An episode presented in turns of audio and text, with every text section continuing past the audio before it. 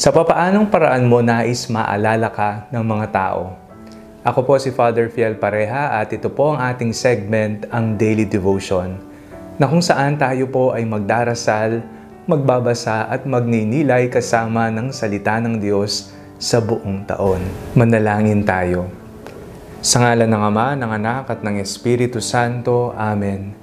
Halina, banal na Espiritu, liwanagan mo ang aming puso at isip nang maunawaan at maisabuhay namin ang iyong salita. Amen. Our Bible passage for today is from the Gospel of St. Mark chapter 7, verses 6 to 7, and I read it for you.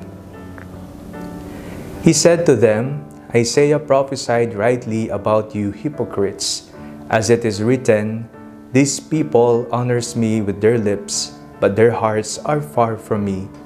In vain do they worship me, teaching human precepts as doctrines.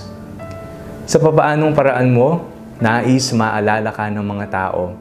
Isang taong palakaibigan, matulungin, masayahin, isang taong nakahandang magbigay ng panahon para sa iba, sa papaanong paraan isa po sana sa pinakamahalagang bagay na maalala sa atin kung tayo wala na dito sa mundo ay naging tapat tayong tagasunod ni Kristo, a faithful servant of Christ. Masakit pong marinig na tawagin tayong hipokrito. Ang hipokrito ay nangangahulugang kaiba o taliwas sa pinaniniwalaan ang kanyang isinasabuhay. Kung wala na tayo dito sa mundo, sana maalala tayo sa mga mabubuting gawa natin, sa pagmamahal na ibinuhos natin sa ating kapwa, sa pangunawa, pagkalinga, naging masayahin tayong kristyano, matulunging tao, at higit sa lahat, mapagmahal sa Diyos sa kapwa. Isa sa mga legasiya na iniwan sa atin ng ating Panginoong Kristo ay ang pagiging totoo. Totoo sa ating pinaniniwalaan, totoo sa ating mga ikinikilos. Isang hamon po sa atin ang ating binasang ebanghelyo ngayong araw na ito. Tinawag na hipokrito ng ating Panginoong Kristo ang mga taong hindi sumusunod sa kautusan ng Diyos. Lip service lamang o pakitang tao lamang ang kanilang pinaniniwalaan, ngunit taliwas sa kanilang ginagawa at sinasabi. Sabi ng Panginoon, sinasamba nila ako sa kanilang mga labi, ngunit hindi ko man makita sa kanila ang tunay na debosyon, ang tunay na pananampalataya, ang tunay na pagmamahal na kanila lamang sinasabi. Ngawa ng ngawa, kulang naman sa gawa.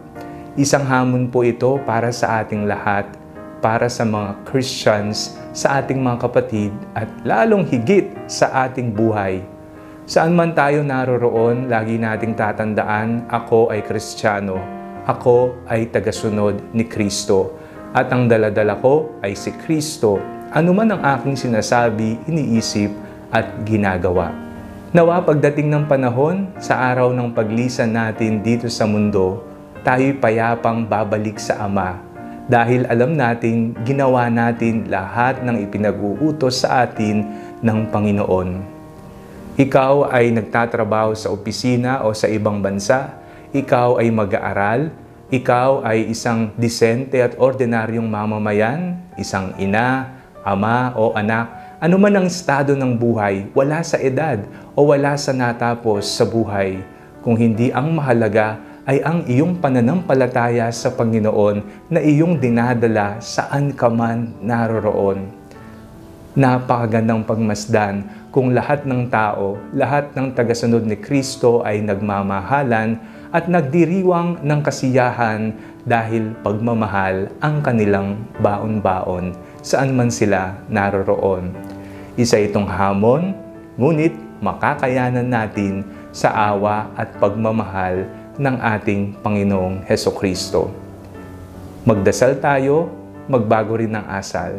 Yan ang mensahe sa ating lahat at iyan ang iiwan nating legasiya dito sa mundo. Manalangin tayo. Ama, tulungan niyo po kaming maging totoo at tapat sa sinumpaan namin nung kami ay binyagan. Maging totoo sa salita, sa gawa, magmahal sa aming kapwa, at idala ka saan man kami naroon. Sa ngalan ni Jesus na aming Panginoon. Amen. Sa ngalan ng Ama, ng Anak at ng Espiritu Santo. Amen.